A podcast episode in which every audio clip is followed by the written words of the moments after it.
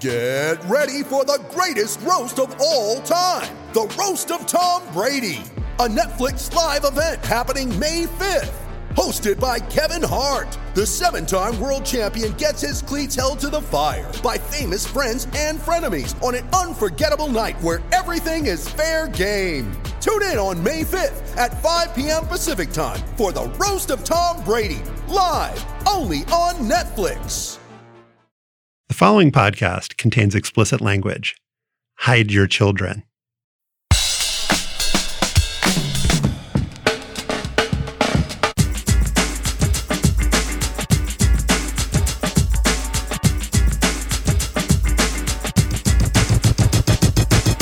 Hi, I'm Josh Levin, Slate's national editor, and this is Hang Up and Listen for the week of June 13th, 2022. On this week's show, the New Yorker's Vinson Cunningham will be back. He'll be with us to check in on the NBA Finals, where Steph Curry is doing some pretty amazing things.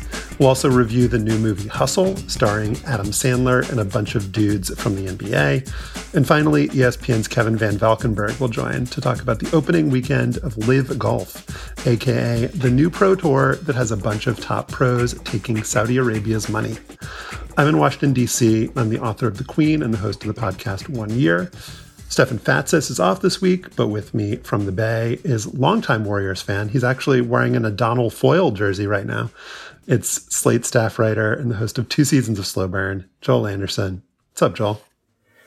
Man, I would the only Warriors jersey I would ever wear is the We Believe uh, Baron Davis jersey. That's the only Warriors jersey I would ever wear. Uh, Josh, don't lie to the people like that. Um, why Baron and not Stephen Jackson or one of the other dudes? Well, I mean, he was the one who most thoroughly humiliated the Dallas Mavericks. And as much as I hate the Golden State Warriors, I don't hate anything like I hate Dallas. So. Um, all right. Well, we'll get to Marcus Smart in a minute. Um, but uh, as I as I alluded to, back with us, and we're so glad to see and hear him. It's New Yorker staff writer and theater critic Vinson Cunningham. Um, I was going to make a joke about how you were also wearing an Adonal Foyle jersey, but now that Joel has ruined that by noting that he would never wear that. Well, first, hello, Vinson. Hello. Uh, I'll make it through eBay and see what I can do on the Foyle for you. It'll take a little while though. Um, favorite warrior of all time, pre uh, Steph Klay and Draymond edition. Who do you have? Oh gosh. Uh, ooh. Is it is it too cheeky to say Chris Webber? I love that guy. I love oh. I love I love the warrior. I love Warriors Webber. That's nice. That's a good one. I'm really impressed. Yeah, man, that's a tough one. That's a, that, that yeah. rookie year, man. Yeah. Dude, he was so good. Yeah. I love Chris Webber. Chris Webber is one of my favorite basketball players of all time. That's Just a tough one. Yeah. All mm-hmm. around. Yeah. Yeah. I feel like given our Give it up for Webber. I, I feel like given our demographic, there should be more said about Run TMC in this pre pre NBA final segment, but we can we can move on. Even though he's made amends, it's kind of tough to come out and say Tim Hardaway is your favorite uh, Warriors player. Even still, right now, you know, you would not want to rock the jersey. I understand, but at the time, yeah, it was yeah, special. Yeah. It was fun. All right. The NBA did not consult with me when it made the schedule for this year's NBA Finals. They usually do, but this year um, they did not. And everyone loves a Sunday night game. You can watch it with the family. You can have everyone gather around in the family podcast studio to discuss the game and then have the conversation be distributed on Monday night. But I guess the NBA just doesn't care about families because game five is on Monday night. So we're left having to talk about the first four games, uh, but particularly game four. Um, Joel, we saw Steph Curry overcome a bunch of obstacles, uh, maybe teammates that are not on the level that they've been in the past. Warriors finals runs, got an injured foot. He also had to deal with you telling him that he's not as good as he was in 2016. Um, and yet he scored 43 points and leading the Warriors to a 107 97 win, tied up the finals against the Celtics 2 to 2. Uh, and so, yeah, just curious what you have to say about all that. Well, I'm think empirically, I'm correct that he's not as good as he was in 2016. There's nothing wrong with that. That has to be offensive. I mean, he was a super. Most of us aren't as good as we were in 2016. Yeah, right. I mean, uh, we've all gotten a little older, right? I think the thing about that, so I think back to the 20, would have been the 2015 NBA Finals when LeBron was without Kevin Love and without Kyrie Irving for about 40 minutes of that finals. And they talked about the level of difficulty, like physically, how difficult it was for LeBron to play as many minutes as he did and to take on the load that he did. And it was such an impressive effort. He averaged like 36, 13, and 9 that Andre Iguodala won finals MVP for merely limiting him to that, right? And that's what I thought of when I saw Steph in game four. I was like, this is about as high a degree of difficulty as you will see in an NBA game that you're playing against the best defense in the league this year and one of the best of all time on their home floor. They've got all the momentum. You're supposedly hurt. You, none of your supporting cast, like the, the two guys that have been with you the whole time, Klay Thompson has not been playing well. Draymond is almost unplayable.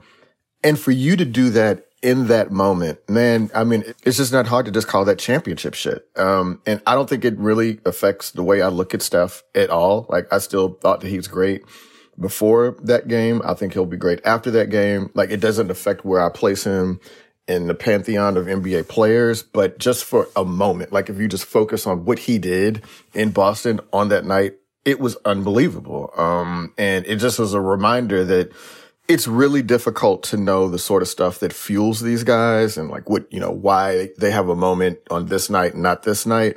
But whatever it was that was fueling Steph Curry on that night, man, um, it's just, I mean, you, you, you'd be hard pressed to see any other NBA player in NBA history play as well under those circumstances as you did. And I mean, I think we'll all probably remember that performance for the rest of our lives, um, as NBA fans. Yeah. I mean, to your point about the difficulty of this performance, I think part of what fueled him is just sheer necessity.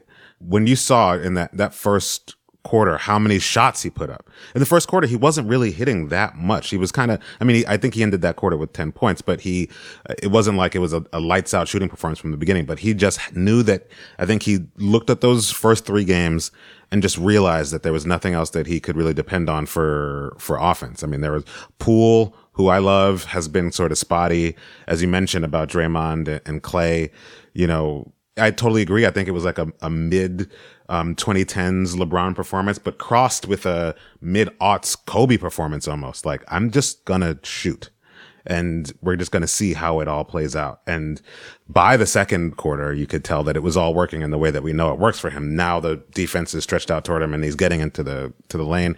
It was, it was incredible.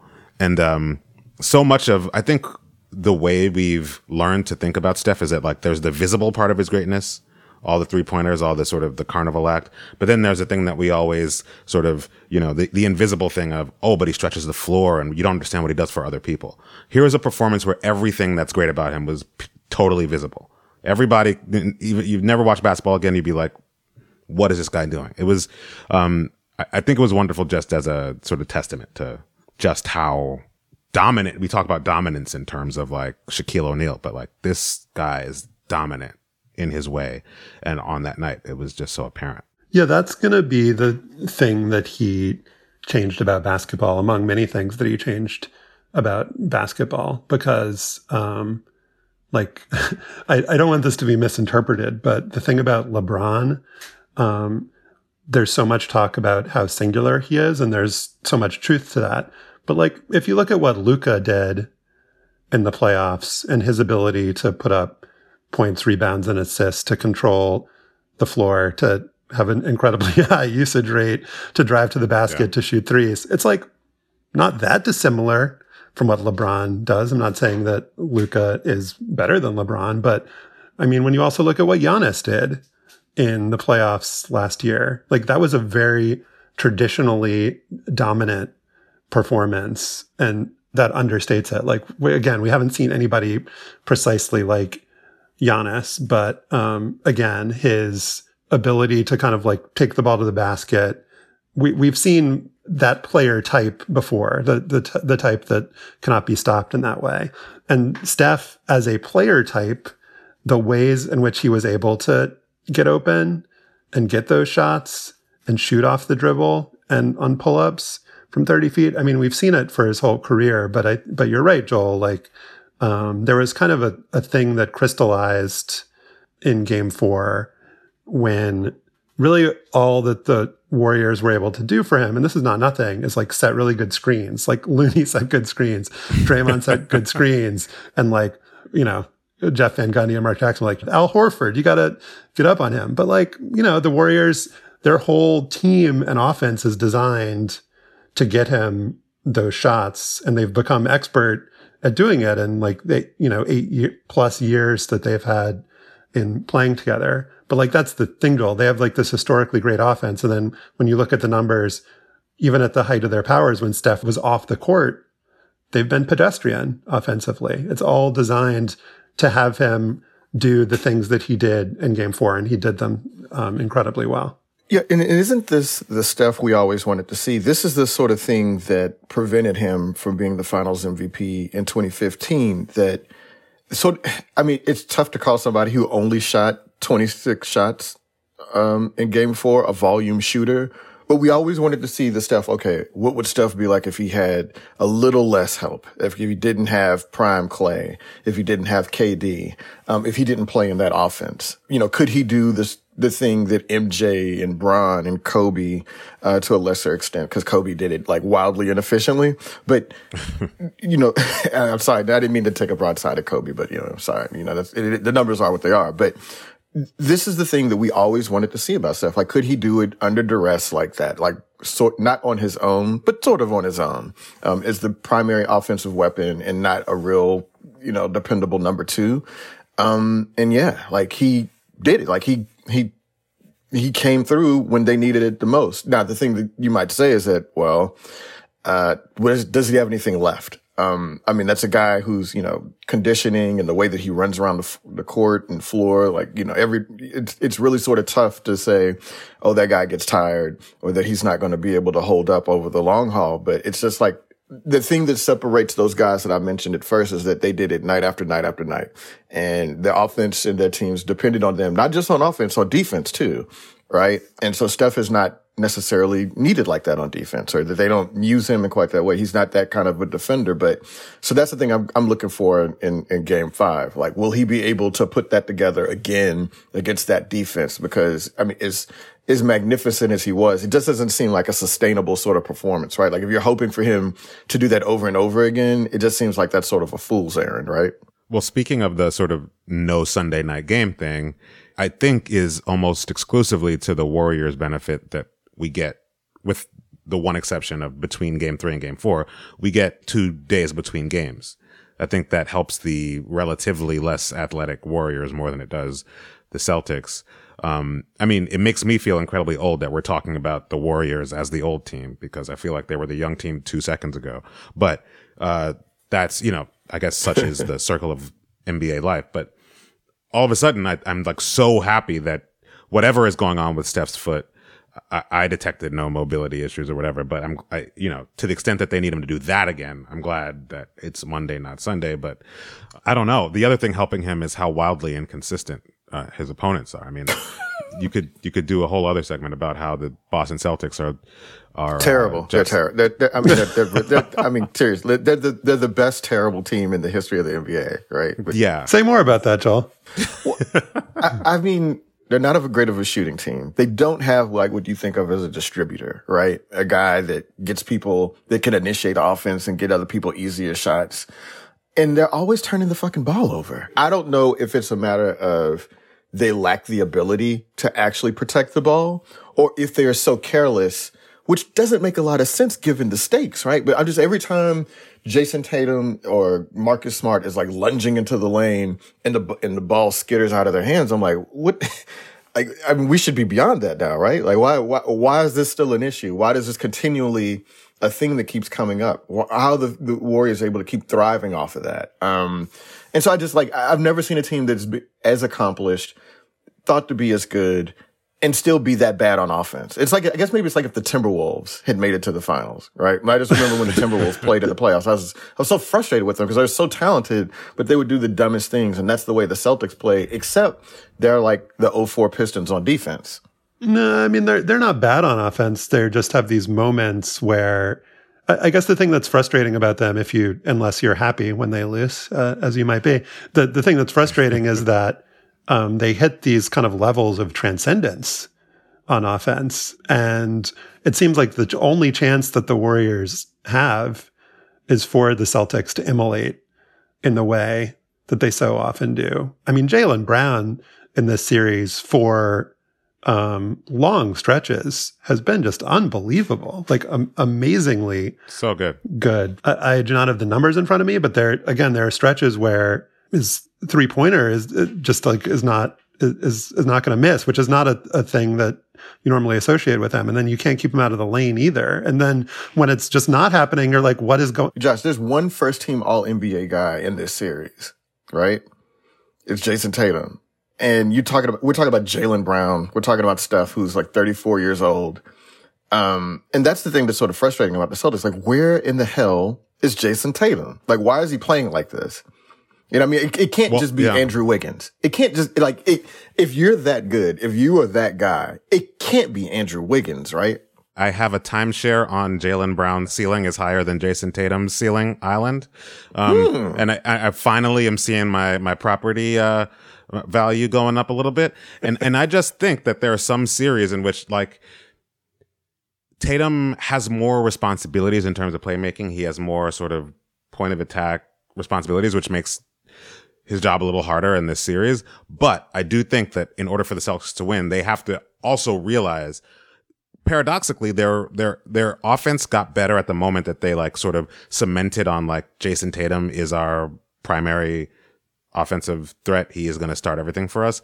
But it might be that to win this series, they have to like realize this is a, a, a Jaylen Brown series. And I think that's part of it.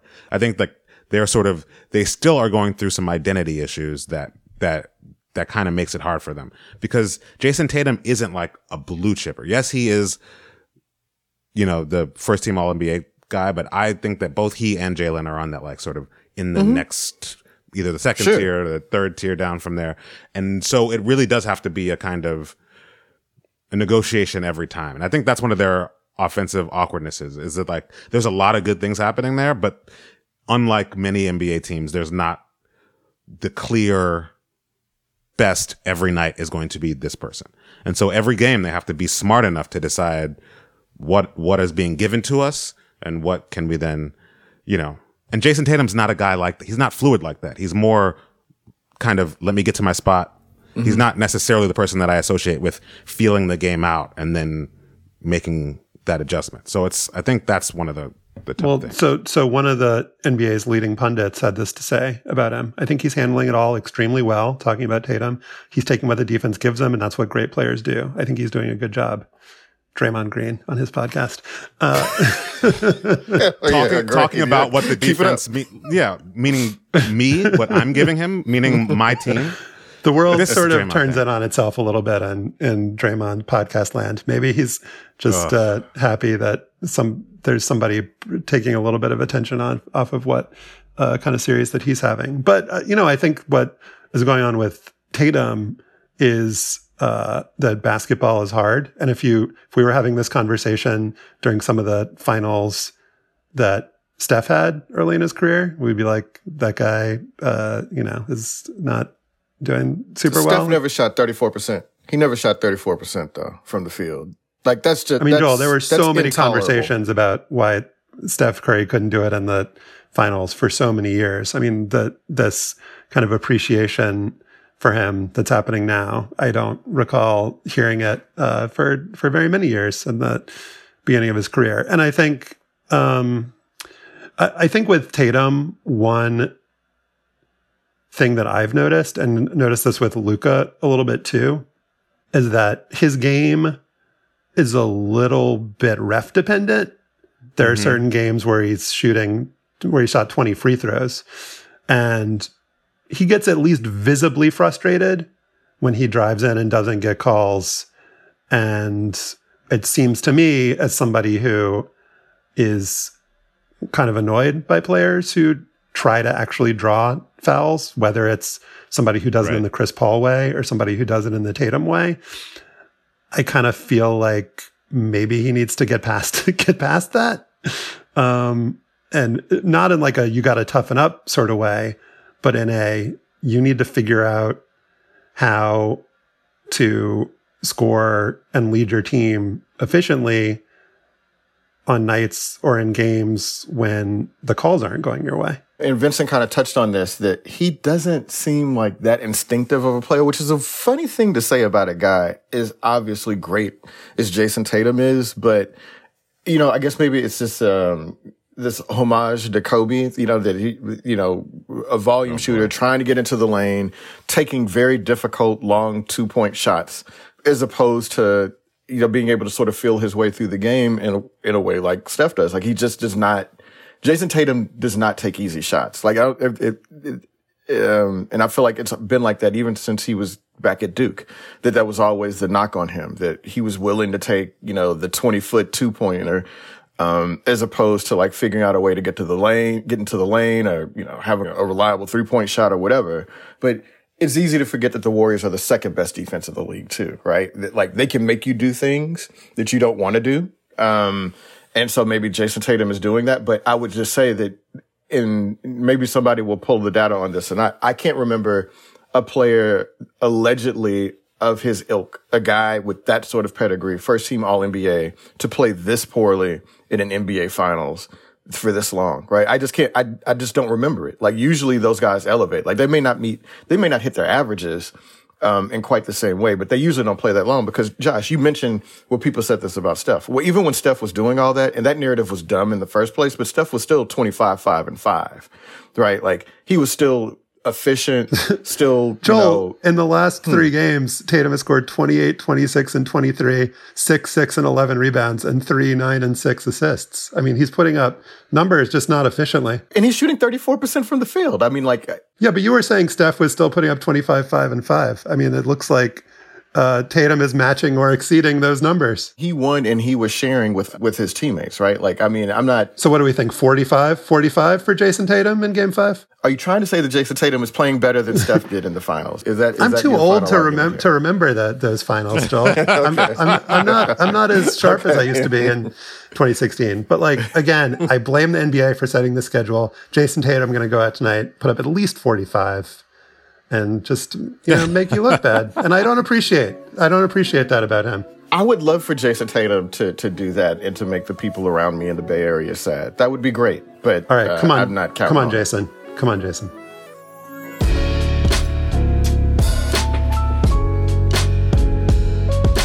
Up next, the new Adam Sandler movie, Hustle, featuring your favorite NBA players.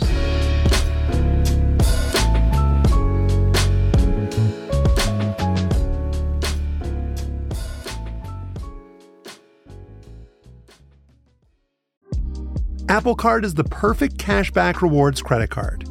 You earn up to 3% daily cash on every purchase every day. That's 3% on your favorite products at Apple, 2% on all other Apple Card with Apple Pay purchases, and 1% on anything you buy with your titanium Apple Card or virtual card number. Visit apple.co slash card calculator to see how much you can earn. Apple Card issued by Goldman Sachs Bank USA, Salt Lake City branch, subject to credit approval. Terms apply. Adam Sandler's love of basketball has become the stuff of legend over the years. Maybe you've seen one of the many, many video clips of Sandler playing pickup hoops with anyone, anywhere. The producer of Uncut Gems, Sebastian Bear McClard, told The Ringer in 2019 that there hasn't been a day where, no matter if we're 3,000 miles away, he's not like, do you want to hoop today? I'm playing hoop in a half an hour. Come meet me. Sandler's love for basketball is the fuel for Hustle, Netflix's latest sports drama release. There's a lot of Hollywood and NBA muscle behind this therapy suite movie, from Sandler himself to LeBron James's production company, Spring Hill. In Hustle, Sandler plays Stanley Sugarman, a longtime scout for the Philadelphia 76ers, who stumbles on a streetball hustler in Spain, Bo Cruz, played by NBA veteran Juancho Hernangómez. Here's a clip. You come to Philly, your whole world's gonna change overnight. I gotta work. My mom and my daughter, they mean everything to me. Salary's nine hundred thousand dollars. He will call in sick. Bo indeed leaves Spain with Stanley to pursue his hoop dreams in America. We're not going to spoil the end for you here in this introduction, but I can say that Bo matched up surprisingly well with Tobias Harris. So, Vinson, I enjoyed this movie very much. Am I wrong? how could you possibly be wrong about this perfect movie? In what world could you be wrong about a guy named, as you just said, Stanley Sugarman going to Spain, picking up Juancho Hernangómez, who, by the way, great actor. Can he? He can act. He's got the kid's got heart. And then, I mean, every moment, the moment, the, the part where he finds him, there's this like huge stadium. They got like late night, the, this, the big outdoor sort of, uh, park. It's like a sort of Spanish rucker. Lights everywhere. People up on these weird rafter structures that are, I don't see what the, their use would be in everyday life. Just, I mean, it's it's one of the great sort of discovery scenes. We get Sandler as this like sort of vaguely disgruntled, down on his luck, but a, a real sort of gambler of a personality. By the way, speaking of gambling, this movie is obviously set in the Uncut Gems extended universe. Very, very similar, uh, texture, very similar personality for the Sandler guy. Uh, I mean, I could go on and on. Queen Latifah, who knew that they would have actually good romantic chemistry? Adam Sandler and Queen Latifah. I mean, there's not a moment in this movie that is not good and fun and great. It's like an Easter egg hunt for uh, NBA fans. I'm gonna watch this movie five more times before June is over. Wow. It's so good. I, I I- just want to have it on. I was getting ready uh, to defend the movie against your attacks because I thought you were making some faces during uh, Joel's intro. So this uh, this has struck me a little bit a little bit dumb because My intro was bad. It must have been that then. I mean No, no, no. But like, I, I was laughing at the. He'll be ready when like the like the mother being like hearing nine hundred thousand dollars and be like, it's such a good sports movie moment, and I was just I just laughing because like man, Sandler he did it again. I loved it too. Um, I thought it was just maybe it's by comparison to Winning Time, Vinson, which we talked about, Oh, which boy. just felt so labored and tortured and just kind of took a lot of potentially fun material and just you could sort of see the flop sweat everywhere. Yeah. And there was there were similar attempts at fan service, obviously, in winning time with sort of like winking moments um like oh there's there's uh you know pat riley and he hasn't slicked back his his hair yet and like all these things that are supposed to appeal to nba fans and it just didn't didn't work and um i, I mean maybe as the professional critic here you can help us try to understand. And there's also just something about a movie where you don't necessarily have high expectations because you know the kind of like genre pitfalls here and it just like surprises and, and delights you um, that that happened here. But there was just something about it where it just felt like this just works. Like there's nothing in here. There are certainly genre cliches here but it's like a good genre. The sport like the kind of underdog like training sports movie thing like that shit works it's been proven Yep. for a century um and so but but yeah like vinson and, and joel too like what is it about this movie that just makes it it feels like so e- so effortless and and fun The only thing that I could think of is that you realize there's not very many professional actors that take center stage in this movie. Like a lot of it is basketball players around them, right? Um, I mean, obviously Adam Sandler is the guy that's the vehicle, but, and I feel like seeing famous people, especially athletes, is fun. Um, Yeah. and like whenever I would just see somebody pop up, you know, oh, there's Dr. J. Oh, Kenny Smith. Uh, you know, uh, M- uh Matisse Thybulle. He's in there. Um, just whatever, just what you're seeing. and also guys out. like the professor and lethal shooter and stuff that like if you Yeah. follow basketball on the internet you'll just like see lots of people Yo. that are fun to recognize Yo, Josh, i- i- in- I lost my shit. I saw Beanie Sigel in Freeway. You know what I mean? Yeah. I'm just like, oh Yep. shit, they're in here was- too. You know what I Yeah. Like Philly like, Gems. like just like this childhood wonder of seeing all these famous people. And it, it, I guess it took me back to sort of like 1994, whenever, you know, when this sort of stuff, it happened less often. Like I, this is going to be a, a ridiculous comparison, but, uh, New Edition did a video in the early 90s called Any Heartbreak. And it had like, Heavy D and Malcolm Jamal Warner, like at the height of like the Theo Huxtable thing. And I was just like, all these people know each other? They hang out? Like, and I just was like, so, I was so titillated. And I think Yeah. that's what the movie was. It was just a, just a constant, um, just a constant stream of people that I was delighted to see on screen. It barely mattered what they did, but they all put in what I thought were fairly good efforts as actors. Like it, I didn't feel Did like I was missing anything. Did you guys feel, Vinson? Did you feel that there was like a little bit of kind of thirstiness, like I in the closing credits where they're like Shaquille O'Neal as himself, and dude is in the As movie himself. for like three seconds. Just like Yeah. they were really wanting to emphasize, and you've seen this in the press around the movie too, that like we got Yeah. real NBA guys, and they did. And as and as you said, Joel, um, I'm not complaining, but like the credits like struck me as a, li- a little bit ridiculous in kind of how much they were like congratulating themselves for um how For and, and they must, I mean they got official approval of the Sixers. I mean this is like a a, a movie that that I think the NBA is probably happy to have as a marketing vehicle too. Yeah, it's a, definitely a movie for diehards, you know, by diehards. And like the whole, I mean, the Shaq thing, especially, it's like if you're doing a movie that has a lot of NBA personalities in it and you get, you know, footage from the set of Inside the NBA, it's like, you know, it's like a, an Elvis moment. It- it- you, you can't do anything with that but brag about it. And I think Sandler has, Sandler's whole career is kind of living on this level of his own gratification, you know? I think that those credits were as much for him as they were for us. And to see somebody having that much fun, um, and I, I would imagine that set had to be fun and that he was kind of making the guys laugh and probably like with his basketball knowledge and stuff. I think you can maybe see some of that with some of the like kind of joy and fun in the performances.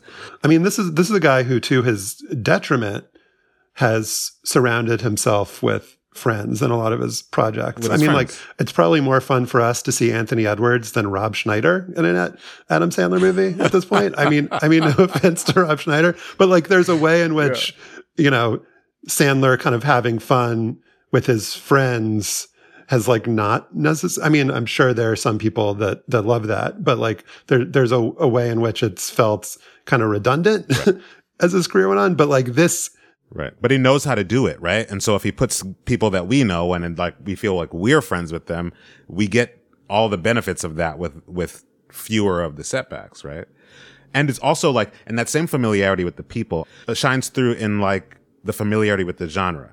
Right. So everybody knows that especially basketball movies, there's always going to be a weird thing, an implicit but very foregrounded thing about race. Like, you know, you think about Hoosier, you think about, it's always like the, the underdog is like often white and these like, you, these like, you know, black, uh, flashy guys are beating their asses until they like get it together. Um, and how intimately you have to like understand what's going on globally in, in basketball to like turn that on its head just a little bit to have the guy be a European. And his problem, such as he has one on the floor, is that it's like you, one synopsis for this is European guy can't deal with black trash talk. Mm-hmm. Like Anthony Edwards on the path to immortality. He's done all that he's done, great playoff showing, and now he's like the great villain in a great basketball movie. I mean, he's just checking all my boxes. and that He's was just perfect. shit. That was just perfectly pitched because he's a villain, but like you love him. Like But you there's love nothing. him. He's there's nothing that shit. there's nothing to hate about his villainy. Just so Every time you said oh, shit Spain, that shit sounds whack. That's like my favorite line. so charismatic. it's So so good. charismatic. So so yeah. I mean, you could like, I mean, it's that performance. You cannot say any, like, you can tell he's like improving at certain points. He's like, you really can't guard me. Like that's just such a like that's how he talks. You know, it's a, and it's like all about this guy from Europe learning how to deal with this. that's the movie. Um, it, it, I, I don't know. So it's like these genre expectations. He's also so familiar with, and then you just see it like transplanted and like so how do they how do they subvert that then? Why is why isn't it the bad version of of what you said? because he's a poor guy from Spain. And because, but they also show you that this is a thing that happens, has happened for a couple years in the NBA. Interestingly, the, the way that Sandler, uh, convinces him to come with him from Spain to the United States is he calls Dirk Nowitzki, another Euro guy. Like, so there's, you know, it, it, it it's not going to say I'm not going to engage in that stereotype. It's just that I'm like going to change it like that. Now it's a, a global thing. Now it's a, I'm bringing you overseas thing. So it engages with the stereotype, tweaks it just a little bit. And we all, and we know that there's been the thing of like soft Euro guy. So like, okay, we're dealing with a different kind of stereotype. We're dealing with a different kind of, um, archetypical player. Juancho, as I say, is great, and he like has a sort of like, you know, uh, Andrea Bargnani actually comes up very like momentarily in the is like these like execs are talking about picks gone wrong. And he like he does have a sort of like Bargnanian game. Like he's kind of a big guy and he's great on he's you know, at least projects to be good on defense, but he has a kind of finesse offense game. So it's like it's engaging with all these really interesting things that like basketball fans talk about and observe. Yeah. Yeah, it's a real smart way of doing it. And the the, uh, the director of the movie, Jeremiah uh, Zagar, like openly says that we you know this is sort of a love note to Philly, and we're um, I think he he literally said obviously we're referencing Rocky a lot. Well, the one thing that I remember about Rocky, um, and it didn't I didn't really think about it until I was much older. If you go back to Rocky three, which is wow, I'm really dating myself here, right? But you remember Clubber Lang, right? Uh, mm-hmm. the, the, the guy in like you know, he's just this loudmouth, you know, heavyweight challenger trying to take Rocky's title. And it was just like the loudmouth black guy. And you want to see the loudmouth black guy humbled. And it was just really sort of ham handed in retrospect. And it was kind of embarrassing when you think about it. And like, for whatever reason, Adam Sandler and them, and I don't know if, if, if maybe this is all on the strength of Anthony Edwards, right? Like maybe Anthony Edwards is just that charismatic that it didn't come off that way and it didn't strike me in quite that way but like they pitch the you like the, the, the dynamic you say you know the trash talking black guy against the white guy he's got to learn to overcome it. Well it never went into anything that i thought was that that bordered on offensive or anything right? Like i never No, it, no. like that dynamic never never showed up. It was just like oh like this is actually sort of true to life. And in fact i enjoyed anthony edwards talking shit. And it really touched to, to me in some ways it touched on something that made me um even more interested in the nba in that you know how they mic up the players during games and, you know, you never get anything interesting of note. And then, you know, sometimes you'll get players talking about trash talking stories like later. And I'm just like, man, is this about as close as we're going to get to know what trash talk on the NBA floor is like Yeah. th- through that vessel? But like that's, like that's the shit, like that's the missing piece of basketball to me, like hearing that up close. And Anthony Edwards was like, like the perfect vessel for that. So yeah, I mean, like he was so much better in the role of Clubber Lang, um, is the way I'll put it, than Mr. T was. Um, it was, it was, yeah, he was a delightful villain.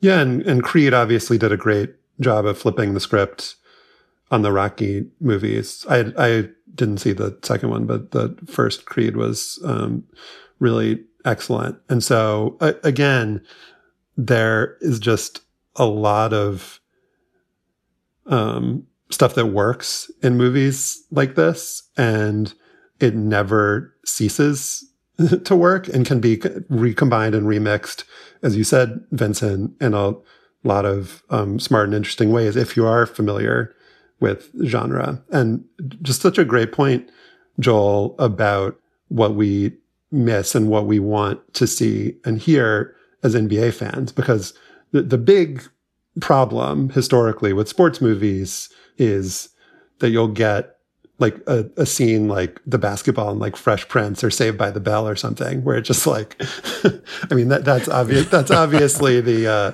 the the nadir, but like you know, going back to like Pride of the Yankees when Gary Cooper couldn't play baseball, and just like you can't. It, it's just very hard to suspend disbelief and watch a movie like that. But the thing that you hit on, which I think is just as important, is like we need guys who we believe are players, like in that open gym run at the end with Trae Young and Aaron Gordon and all those and all those dudes. But we also need guys who we believe are speaking and walking and thinking like these players. And that's what um, kind of takes this to the next level because you can, I mean, that's another big pitfall is athletes who can't act. I mean, we've, we've seen that for generation upon generation. Yeah.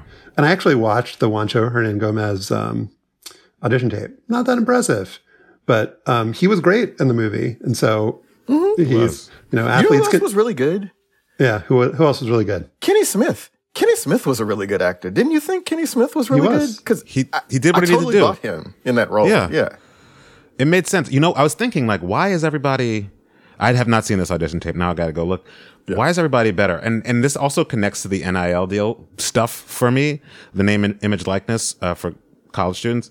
I feel like the, the, the median NBA player has done more like commercials, uh, like small acting gigs than they ever did before.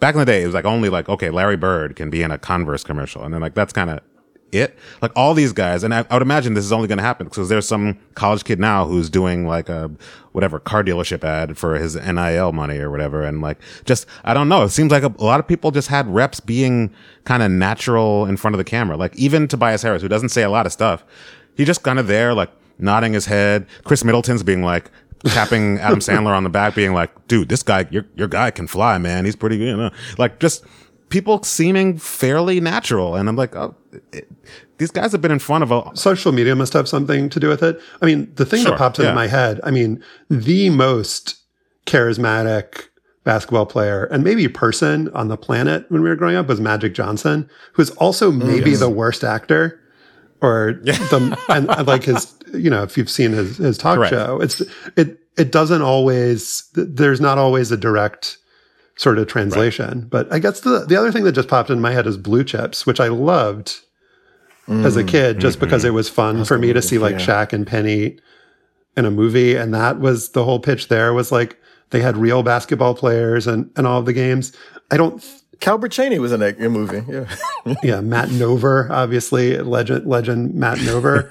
um, so there, ha- there is always something about, and that's always been a kind of pitch for these movies that it's more that they're more real, that the we have real like that this isn't the first movie to pull that off. But I guess with Blue Chips, since it was trying to actually be a cautionary tale and have a serious message, it was like, all right.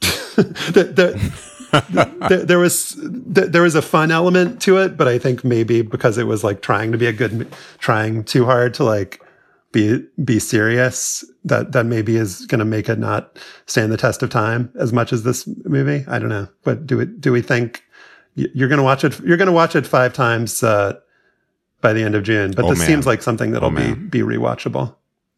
I got it up there with He Got Game and White Man Can't Jump Man. It's like right there in that, that next level of basketball movie right after Hoops, uh, Hoop Dreams. It's right there. It's, it's in the pantheon already for me. So yeah. Yeah. It's so watchable. It's so good. I can't get over it. everybody watch Hustle so you can uh, talk with with Vinson about it. Vinson, so much fun to have you back. And uh, So much next fun to time be there's here. a good basketball movie, we'll have you on again. Could be in ten years, but you know, hopefully, hopefully It next be week. hustle two, hustle two, more hustle. I'm ready for that one.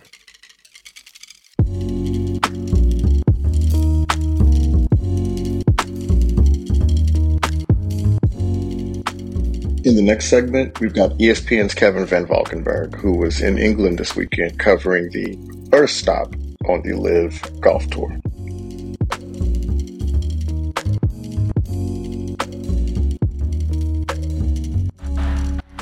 In this week's bonus segment for Slate Plus members, we'll talk about a couple of NFL stories from the past week, new allegations against the quarterback Deshaun Watson, published in the New York Times, and the coach Jack Del Rio's comments that the Capitol riot was just a dust up. We will discuss both. And to hear that discussion, you need to be a Slate Plus member. Um, if you are a member, you don't just get bonus segments on this and other Slate shows, you also get no ads any Slate podcasts, and you get the warm and fuzzy feeling of knowing you're supporting the work that we do. To sign up, go to slate.com slash hangup plus. Again, that's slate.com slash hangup plus.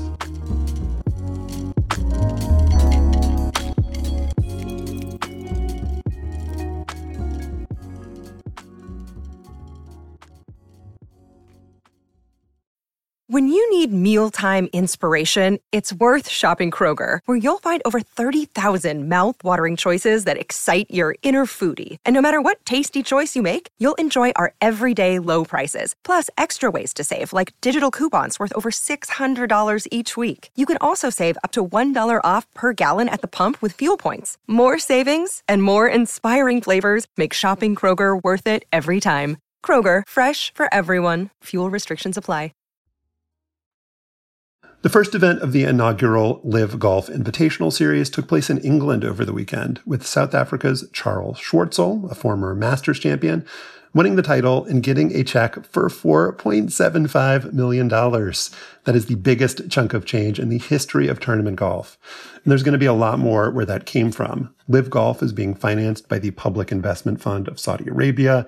And as Kevin Van Valkenburg reported for ESPN over the weekend, the Saudis are willing to spend $2 billion on this golf thing over the next four years. Uh, that's inspired a bunch of big name players to leave the PGA Tour, among them Dustin Johnson, Bryson DeChambeau, and Phil Mickelson. Joining us now is Kevin Van Valkenburg. He was at LIV Golf's debut over the weekend. Thanks so much for being here. Thanks for having me, guys. It's a little jet lag still, but uh, you know, running on adrenaline, golf adrenaline. so that's my first my first question, which is a pretty basic one. Uh, what was it like to be there? What was the the vibe? And congratulations on being there for history. Thank you. Uh, I would say it was a little surreal throughout uh, the week. Uh, a lot of um, strange moments. Ari Fleischer making a surprise appearance at the beginning of the uh, press conference thing. Um, there was a, a drink serving robot making its way around the media center. Uh, there were full you know guards in english regalia blowing trumpets on the first tee. The players were packing themselves into london black cabs uh, sitting knee to knee with their caddies in a sort of strange surreal uh, moment uh, dystopian in some ways. Uh, all of it just felt like you know a little bit of comedy until all of a sudden it was like whoa like this might actually work. This isn't just sort of uh, funny for a lot of uh, reasons. And i think that the world of golf is probably not going to be the same uh, ever again. Wow. I mean, you think that what happened in England this weekend was that impactful? You really believe that like the PGA tour is threatened in some way by this? I think they are facing a major existential threat to their business model. Think about uh, if you took the 50 best players out of the NBA and put them in a league in Poland or in Russia or in Japan or whatever, it would put a serious dent in people's interest in watching the the NBA. That's what's threatening to be happening right now with the PGA Tour. And the number one driver in the PGA Tour's business model is their television rights. And if people don't watch the tournaments on television, then they have to start giving back money or sort of saying that you know advertisers get some of their money back. And so it's all very uh, nerve-wracking time. I think if i were the pga tour any options in terms of trying to figure this out would be on the table. There are a lot of reasons why the you can't compete with uh, an entity that isn't trying to basically have any attempt at making a profit or they don't care at all whether they lose $2 billion like none of this is ever intended in any way to start a viable golf league. This is a you know PR arm of the Saudi Arabian government who wants to change their world image. And so how does the PGA Tour figure out how to compete with that? I don't know. I mean, I, I, think you better start bringing in some of the smartest business minds in the world and asking them how to figure this out because right now you're in trouble. I don't want, I don't want to put words in your mouth, but it seems like you kind of made a 180 on this then, right? Because you, you described the tour coming in, you know, you said several players' names were misspelled in news releases. The tickets sold poorly. Um, any fan who entered discount codes uh, got in for free. The website didn't have a working leaderboard. So you saw things over the course of the weekend that sort of turned changed your mind about how things were going out there. Then, right? I think what changed. I mean, I don't know if changed my mind is accurate. I think that we're trying to sort of. I think both things can be true, right? Like initially it seemed very much like a startup and it seemed very much like it might be kind of a joke. They they had sort of threatened to roll out their uh, players who were list of players who were going to be doing this probably 15 different times throughout the year and they kept making all kinds of pr bungles uh, every time greg norman would do an interview and sort of open his mouth he would you know say something awful like oh you know that Khashoggi situation was bad, but you know, we all make mistakes. Or, you know, I've seen, I've been to Saudi Arabia and I saw women eating in restaurants. So I don't think uh, you really grasp, you know, how uh, much progress is being made there. And all of that, in a lot of ways, kind of screwed up a lot of the rollout. But once it arrived, what you kind of realized is that, you know, cash rules everything around me. Like these guys, were there and they were getting paid a ton of money. It didn't really matter how many fans were interested, or it didn't really matter uh, whether the they had a working scoreboard. all that matters is that these guys weren't going to be on the PGA Tour anymore. And so, man, it's like sometimes like so when you see these things in business where uh, a startup comes along and they have so much money and they buy out, you know, the something else just to sort of drive that product out of business. Like that's more what it feels like than it feels like an actual competitive thing that uh, that you know the Kingdom of Saudi Arabia wants. Like they just want to have the viable golf tour that sort of says, okay, I Phil Mickelson's our guy, and we can use him to for whatever reasons we want to play, whether it's to play with the head of the investment fund and show everybody that uh, this uh, you know successful American golfer businessman is is on board with us, or what if you know they want to play with the prime minister of Japan? Like, how much would he maybe want to play with Phil Mickelson? There's a great sort of you know entryway into the, that kind of relationships, and all of that is sort of on the table in terms of the league's viability. And so I think like it can seem a little bit like a comical joke in some ways about the way that it's um, run, but it they're getting better already, and they're sort of showing like, hey, you know, we're gonna be a force in the world of golf. That's that the PGA Tour has got to be worried.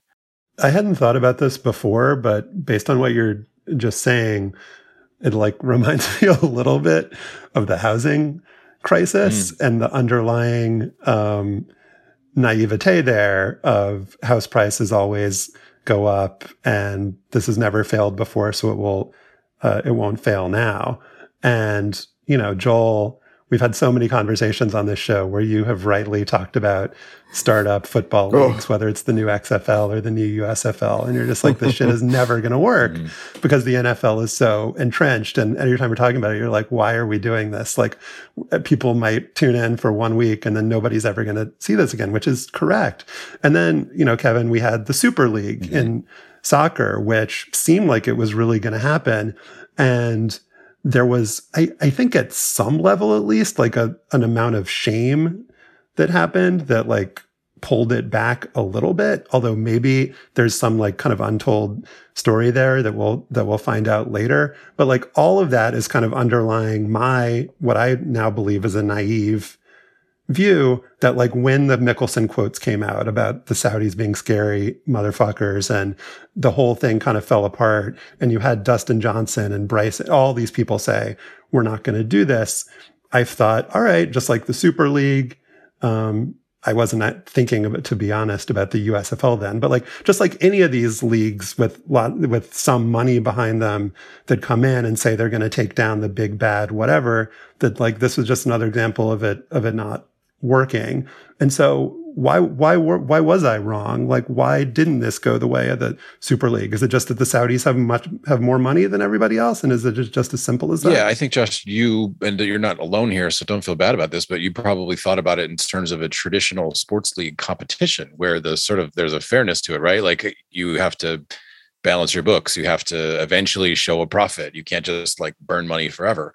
Well, you know, five hundred million dollars, which is probably what they allegedly what they spent this year. I think that might even be a conservative estimate to sort of get this thing up and running. The, the party alone that they threw at the beginning, I think, cost four million dollars. So that gives you a window into just how quickly they're willing to kind of spend money.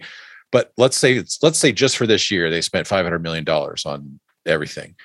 Okay, well, the Public Investment Fund of Saudi Arabia has $600 billion in it. And that is only money that is earmarked for this purpose of basically improving the I guess long term economic viability of the kingdom and sort of transitioning away from oil dependency. This is their kind of uh, you know what they they put this on literally as part of their Vision 2030 uh, proposal of the that this is they're no longer want to be seen as kind of like a just an oil country that's sort of living in the dark ages. They want to be the next Dubai or they want to have cities that are kind of thought of as tourist destinations. So, what is $500 million really? It's a rounding error. And, you know, the PGA Tour's total revenue is something like $1.4 billion. And their profit margin, because they are a nonprofit, is minuscule because they have to keep pouring it back legally into their product. And so, what we're seeing is basically like a superpower that's like, yeah, like we can just basically, you know, it's almost like a Cold War situation. We can spend Russia into uh, you know, bankruptcy, and we don't have to worry because we'll just keep printing money and we'll keep, you know, making missiles and doing whatever. Like that's what the equivalent of it is in a lot of ways. Is the, the Saudis basically saying, you know, they say on up front, uh, with through Greg Norman, like, yeah, we, we want to be an additive tour. We don't we don't want to destroy the PGA Tour. Uh, but really, like, how does it not destroy it if you're taking the 50 best players and basically saying, yeah, they're going to come play for us whenever we want, and you know, we'll we'll uh, let you guys figure it out from there. Well, Kevin, it's interesting you say that because the PGA Tour has already suspended 17 golfers, you know, Mickelson, uh, Dustin Johnson, Sergio Garcia, and others uh, for participating in this LIV tour. And yesterday, the PGA Tour commissioner, Jay Monahan, said, Why do they need us so badly? Because those players have chosen to sign multi-year lucrative contracts to play in a series of exhibition matches against the same players over and over again. You look at that versus what we see here today, and that's why they need us so badly. You've got true, pure competition. The best players in the world are here at the RBC Canadian Open with millions of fans watching. Um, so Kevin, is there any truth to what Jay is saying there, or is that just wishful thinking? No, there is truth to it. I mean, you are, you know, it, it's essentially kind of a, a closed circuit, right? If you're playing in the LIV, I mean, there'll be some players who will come in and out. Not all the players who have signed are guaranteed to be in every tournament because they want to sort of keep the you know availability to add like a Justin Thomas or Rory McIlroy if they ever were to change their mind, or God forbid a Tiger Woods. Uh, they would do that in a second if I don't I don't know that there's a number high enough that um, that Tiger could throw out that they wouldn't be willing to meet because they know that would be sort of game over.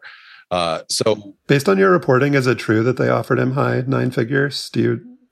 I don't think there was ever like a real offer where they like put a contract in front of him. You know, Tiger does not like Greg Norman uh, and has never really made that a secret, and so I don't think that uh, they they weren't ever in a room together where Greg slid as a piece of paper across the room or presented to the lawyers. Now, Greg might have thrown out like, well, what if we offered him, you know, seven hundred fifty million dollars? Like, I, you know, who knows if if he said that to one of Tiger's people, uh, Stein, Leigh Steinberg, his agent, or Rob McNamara, his like, you know, body guy. Like, I, who knows? I, I just don't know that. Uh, I know that it was never like a real offer. I have never seen the phrase "offered high nine figures" in an article before, so that was a, that was a, a first for me.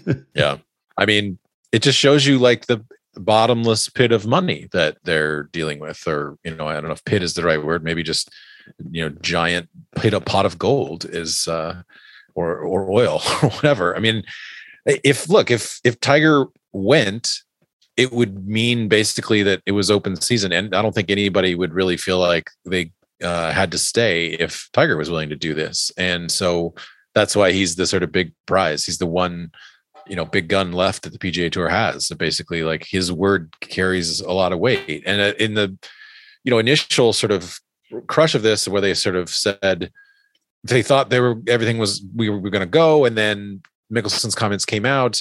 And a lot of players really were bashing Mickelson and bashing the idea. Pat Perez came out and said, you know, Tiger's word is gold. We're going to stick with what Tiger does. Well, then yesterday, Pat Perez was one of the guys who came out and basically did a 180 and said, you know, this looks like a great deal for me. Like it's, you know, and, and allegedly, like he's getting, you know, 30, 40 million dollars to do it. So money talks in a lot of ways. Pat Perez. Pat Perez. I mean, like who who cares about Pat Perez? No, no offense. Uh, yeah. I, I do mean offense to you, Pat Perez. Nobody cares. Nobody cares about Pat Perez. But like, this is a guy, and this was in your piece, Kevin, who you described it as going on a lengthy, passionate monologue to the media about how no one would follow Phil or Bryson. He was asked, he said to a fan on Instagram, fuck no, would he consider taking the Saudi money? And then here we are. But like the one guy who's been the most outspoken, it seems like kind of anti LIV stalwart is Rory McIlroy, who won the Canadian Open over the weekend, like said it that it made it special because he now has more PGA Tour wins than Greg Norman. I mean, like, it, it seems like he is staking a lot of his, um, I don't know, reputation mm-hmm. and like, it, it, doesn't seem like he's in a position where he's going to go back yeah. on what he's saying. And so you've said repeatedly in this conversation, 50 guys, top 50 players, but we're not at, we're not at that level right now. And like, so is there like a group that's like with Rory that's like not gonna not gonna go? And like why why do you feel why is this like 50 number keep coming up again and again? Well, yeah. So the the fields that the LIV tour wants to have every week are 48 people. So, you know, if you figure if you got the top 50, 60 players to sign on, and then you could just sort of cycle them in and out based on, you know, their availability or their, what they wanted or who you really wanted to have, then that would be the top 50 players. There is a group of guys who sort of is younger and feels loyalty to Tiger and loyalty to the tour. And I, I think you can always go be end up being disappointed. Who would that who would that be? Like Brooks Koepka, Justin Thomas? I would like I don't know like that put Brooks in there, but I would put Justin Thomas in there for sure. I'd put Scotty Scheffler in there for sure. Uh, you know, I would put Jordan Spieth in there for sure. That group of guys who idolize Tiger Woods, who considers him sort of a competitive friend, a big brother, an uncle in a way, they all, I think, would feel like they were betraying their childhood selves if they went against kind of what Tiger said, you know, this is what I think you should do. They sort of see him as a Yoda type who they would feel they would want to disappoint him. And I think as long as he's in the PGA Tour's corner, that would be hard for, especially like Justin Thomas thinks of as an older brother. And so I think he would feel like he was letting. So Tiger- disappointing Tiger is a bigger consideration than like not taking the Saudis' money. Well, for Rory, I think that the Saudi stuff isn't actually a real concern. I, I think that you can always kind of be disappointed if you ask yourself if you hold an athlete up as some sort of paragon of morality uh, of someone who you can look up to. But Rory's a throwback. Like Rory thinks about the world in a larger sense. You know, Rory's spoken out in favor of gun control and Rory believes in equal rights and Rory believes in you know things bigger than just making the biggest pile of money possible. And I think that's a you know he's he's an Arthur Ashe type or he's a Kareem Abdul-Jabbar type. He he said all throughout this year that he's the head of the players uh, council who's kind of helps make the PGA Tour make decisions, and he constantly has to sort of weigh what's beneficial to him, which would be like fewer tournaments, versus like what's big beneficial to the larger like leadership, the guys who are 125th on tour, and he wants to kind of make sure that they're taken care of in terms of getting them starts, and that's the ability to step outside yourself and realize that there are bigger issues than yours pretty rare in sports but you'd still see some athletes choose to do it and rory is one of them. So i think i hope that that extends forever. He had this sort of kind of famous quote of this earlier share said you know i have an amazing house and i only go in like four rooms of it i don't know what three four hundred million dollars more is going to do to change my life yeah, I mean that's been the biggest kind of mystery that's not actually a mystery in all of this. Is just like these guys are already so well compensated, and I'm like generally very pro athletes getting what the market will bear. No, at, like a certain point. come on. I mean, No, you know, you know that that's. I mean, it's never enough, right? I mean, once you No. once you get that far, right? Um, it's never enough. And I think I think you guys need to sort of think too about like golf is different than other sports in that if you don't play well, you don't make anything that week. You know, you show up at a tournament and you're essentially sort of putting your chips into the middle of the table of I paid my whole way to get here, I paid my coach, I paid my nutritionist, all that stuff. And if I shoot two rounds and that are 75, I'm going home with nothing. I'm going home with a deficit. Whereas like if you sign a contract in the NFL and you stink, that guaranteed money is still always yours forever.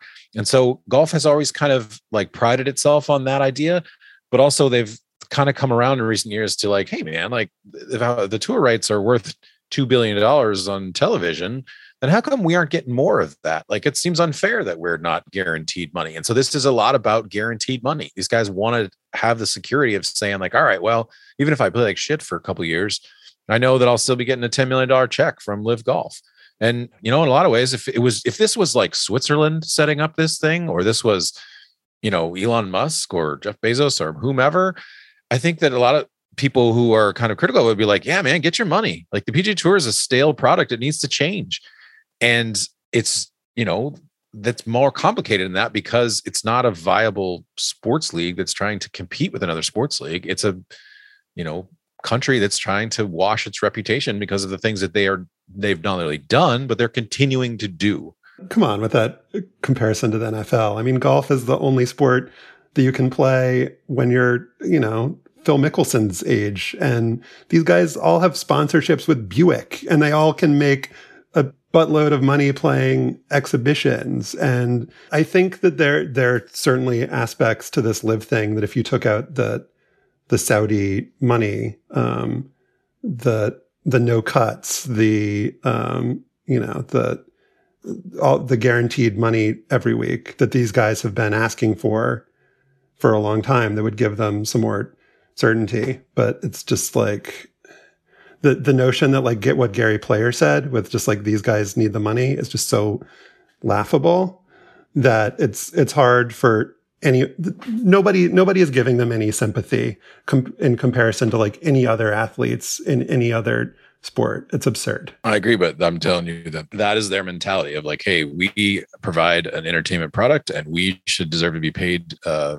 you know, for it. And in some ways, like the comparison is, you know, full of holes in many ways, but like the PGA Tour could have handled this differently in the buildup in the last few years of it, the same way that the NCAA could have handled the NIL stuff differently. Like it wasn't until the barbarians were at their gate that they really panicked and was like, oh my God, we got to do something. They were kind of arrogant and thought, like, ah, whatever, this is never going to change. There's nowhere else for them to go. And they didn't see the bigger global picture of like, you know what, someone's willing to use these golfers to burnish their reputation. Like, they don't have to make a profit, they don't have to put on a credible tournament. They'll just make these guys kind of show up and go through the motions and they'll get paid. And that's that.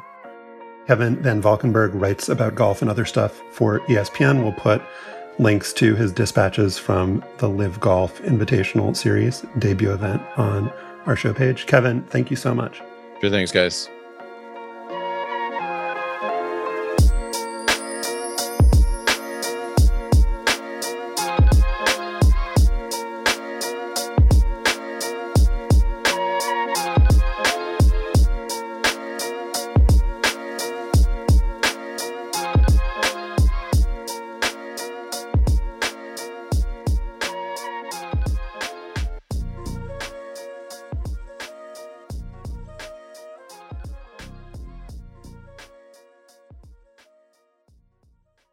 Set the stage a little bit so people understand what happened?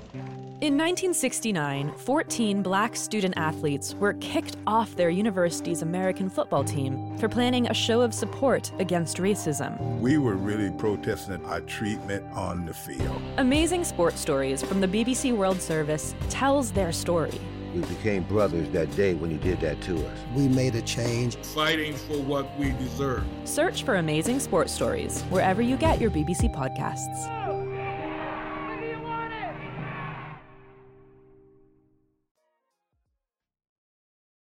And now it is time for After Balls, sponsored by Bennett's Prune Juice, endorsed by Kenny Sailors, who says it was okay. Um, so we talked about all the people we were delighted to see in Hustle, and we didn't mention Kyle Lowry, Joel. Mm, um, we didn't. We didn't mention Mo Mo uh, Wagner, who did not play himself. Yeah. He played a German dude named Haas. Haas. I loved that guy. Yes, Haas. That was fun seeing. And that him. was not to get back into it, but um, sort of like what what Vinson was saying earlier with um, kind of complicating genre conventions a little bit by focusing on a European dude. The thing that was kind of clever about that is that they also included a European dude who was like soft in a traditionally European dude sort of way, and that Adam Sandler wasn't really all about. And so they didn't um, make it kind of like too simplistic that like oh all these like players from overseas are getting kind of undervalued by the NBA. There was some like kind of nuance there, and maybe we does we need to give Mo Wagner some credit for his portrayal of a lethargic uh, German named Haas. Yeah, you know, and I, I have to say, you know, going back to my ESPN days, I wrote a profile of Mo Wagner when he when Michigan made the Final Four. I guess it was 2018 when they played at the regional out in Los Angeles, and he, he was pretty good. I gotta, gotta say, I thought I thought I didn't think he would uh, stick around in the NBA as long as he. you profiled Mo and not Franz. Yeah, Mo, not not Franz. It was Mo. That would because he, he, played for uh, with uh, Beilein. That that was that was his coach. I don't think Bay, Beilein got uh, got his younger brother. I think his younger brother played for Juwan, right? So I think that's right. Um, but you know, if the whole NBA thing doesn't work out for these uh, Wagner brothers, uh, I think uh, maybe they can keep going with the with the acting. Joel, what is your Mo Wagner? So the little bit that Pine Bluff, Arkansas is known for outside of the state is mostly bad. The city was the site of one of the nation's largest mass lynchings in 1866, the start of a Reconstruction era terror that drove black people out of political life. It's annually listed among the nation's most dangerous cities, according to FBI crime data. And through most of my childhood, when I visited my mother's family at least once a year, Pine Bluff regularly took its place among cities in rotation for worst in America on a yearly list compiled by Rand McNally. Things have only gotten worse since I was a little boy, and Rand McNally isn't the only one who's noticed. In the past decade, Pine Bluff has earned the title of the most dangerous little town in America, the worst place to live in America, and just last year, the most miserable city in America. Um, because of that awful reputation, Pine Bluff and the people from there have to hold on tight to the few positive things that come out of there. The sun shines everywhere, you know? So, like, hey, Pine Bluff used to host one of the best high school basketball tournaments in the country, the old King Cotton Classic, where I once saw Corliss Williamson with my uncle and cousin in 1990. The town opened the state's first standalone purpose-built casino in 2019, and that's sort of positive. And of course, there's the town jewel, the University of Arkansas Pine Bluff, an HBCU that was called Arkansas A&M when my father graduated from there in 1971. And Here's a very short list of luminaries from the bluff. So for slow burn fans out there, Martha Mitchell, subject of the first episode of the first season on Watergate, Mike Huckabee, Pro Football Hall of Famers Don Hutson, and you'll recognize this name, Josh, Willie Roaf, uh, Black Panther Party co-founder Bobby Hutton, NBA great Fat Lever, Grammy winning gospel singer Smokey Norful, and five time MLB All Star Torii Hunter, whose money and name went to a very handsome baseball stadium on UAPB's campus. I'd known about most of these people, and that's because my mother spent much of the 1960s in Pine Bluff, raised in a small clapboard home with 11 other siblings next door to a county dumping ground. My mom would tell me about some of these people who grew up in her hometown and somehow made it out. Hell, she even knew a few of them. But somehow we missed one of the city's most notable products. Someone who for years has escaped the notice of both my mother and Wikipedia. Rickey Henderson, the Hall of Fame baseball player and all-time leader in runs and steals. This fact came up on Bomani Jones's The Right Time podcast last week when he interviewed Howard Bryant about his latest biography, which is titled Rickey. Here's a clip. That's right. And Rickey was talking about when he first got there, he was stunned how refined California was. He's a country dude from Pine Bluff. Oh, okay. Explains even more. Hey, Bomani, I heard that. But Henderson's own story fashions himself as a boy of West Oakland, where he moved with his mother and four other brothers when he was seven years old. But he spent ages two through seven in Pine Bluff, living on his grandmother's farm. And like so many others, his mother decided to pick up and go west for better opportunities. She landed in Oakland, where Rickey blossomed into one of the city's most legendary athletes. He was an All-American running back who earned a dozen scholarship offers to play in college, but instead chose to pursue baseball. That obviously turned out to be the right decision. And hey, maybe it was for the best that Rickey left the bluff when he did. And he and his family certainly weren't alone. From 1970 to 2020, Pine Bluff has lost a quarter of its population and continues to hemorrhage people. Just last year, Pine Bluff was identified as the fastest shrinking city in America. My mother herself was part of that massive migration, leaving for Houston in 1971 with my father. It was a decision she called going as far north as we could get south. But I often think about the toll of that loss of potential I went back to Pine Bluff in February for my grandmother's funeral. It was sad, but she made it to 95. We're grateful.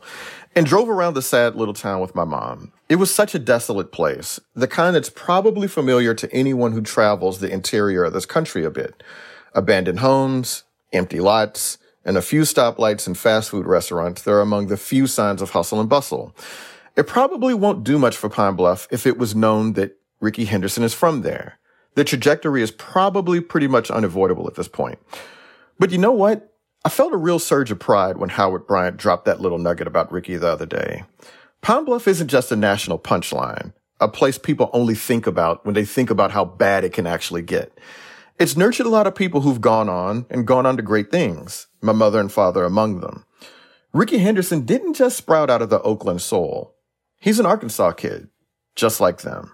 That's great. I've got two thoughts, one glib and one less glib. My glib thought is like maybe these groups that give out the most miserable city award, maybe they should all kind of get together and like once a city gets it, it can be retired. You can like move on to, other places. It just feels a little bit like uh, piling on at certain point. Like we get the we get the point, Rand McNally.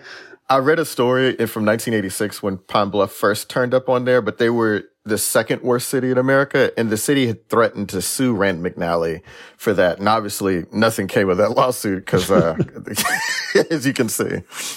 And and number two, which is uh, perhaps an obvious point, but just one of the great tragedies of racism, segregation, white supremacy, is just the loss of. Uh, I mean, talent isn't necessarily the right word, but just the loss of, of people in these communities, people of great uh, ability, intellect, drive. And mm-hmm. if you have those things, just the, the feeling that there are certain places in the country or in the world that you can't be if you want to um, make something of yourself. And then the fact that those places are then named the most miserable or the most terrible. It's because of um, the the factors that that drove people to leave, um, and so it didn't have to be that way, which is uh, a very sad thing. Yeah, no, it's really sad. Like, um, you know, I always think about like, man, what would have happened if my parents had stayed? And, uh, you know, I'd, I had to have been raised in Pine Bluff, Arkansas. And, uh, I mean, I don't, I don't think, uh, the Andersons and the Bells would have uh, changed much because uh, that it like I said it's kind of that that die is cast, but um, it's a much more difficult place to come out of than Missouri City, Texas, put it that way. Um, and so in that way, I'm grateful for my parents for leaving, but it's also just kind of sad. Um, and I don't have very many reasons to go back to Pine Bluff anymore. My, most of my family that was there either moved away or is dead. So, but uh, you know, I do care about that place. And, uh, it was just kind of, like I said, it's just kind of cool. And Josh, it was actually your idea for me to, to, to talk about that. You saw me tweeting as you often do. And, uh, well, yeah, I mean, every, and every time I hear about Pine Bluff, I obviously think of you and your, your family. So um, yeah. I always like. I mean, even though it's not like uh, necessarily happy stories, I always like to hear about about the you know your connection to it. Yeah, thanks, man. Hey, man, I you know I once saw a dog get attacked on the street there. But the first time I saw a dog get attacked by another dog on the street in Pine Bluff, Arkansas. So they had that going for it too. Um, all right. Well, I hope they put a plaque up. Um, that is our that is our show for today. Our producer is Kevin Bendis. To listen to past shows and subscribe or just reach out, go to slate.com slash hangup and you can email us at hangup at slate.com. And please subscribe to the show and rate and review us on Apple Podcasts. For Joel Anderson, I'm Josh Levin. Remember Zelmo Beaty, and thanks for listening.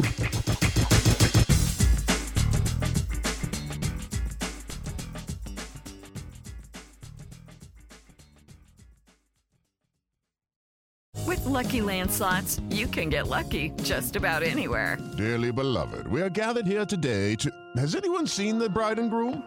Sorry, sorry, we're here. We were getting lucky in the limo and we lost track of time. No, Lucky Land Casino, with cash prizes that add up quicker than a guest registry. In that case, I pronounce you lucky. Play for free at LuckyLandSlots.com. Daily bonuses are waiting. No purchase necessary. Void where prohibited by law. 18 plus. Terms and conditions apply. See website for details. Hi, this is Dahlia Lithwick, host of Slate's legal podcast, Amicus. If you're listening to this show, you might be interested in Amicus's live show that we're hosting in Washington, D.C. on Tuesday, May the 14th. My colleague, Mark Joseph Stern, and I will be talking to some amazing guests, including Sherrilyn Ifill and a sitting state Supreme Court justice all about how originalism, a relatively recently invented way of interpreting the Constitution, has taken over the Supreme Court and radically reshaped the law. It's been doctrinal rocket fuel for the conservative legal movement and facilitated the rolling back of abortion rights, the expansion of gun rights, and the obliteration of the separation of church and state. And as another wildly consequential Supreme Court term careers to its end, the court's originalists are on a tear. But there's something you can do about it, and we hope you'll join us in DC on May 14th to explore the possible pathways out of the current situation. Go to slate.com slash amicus live for tickets.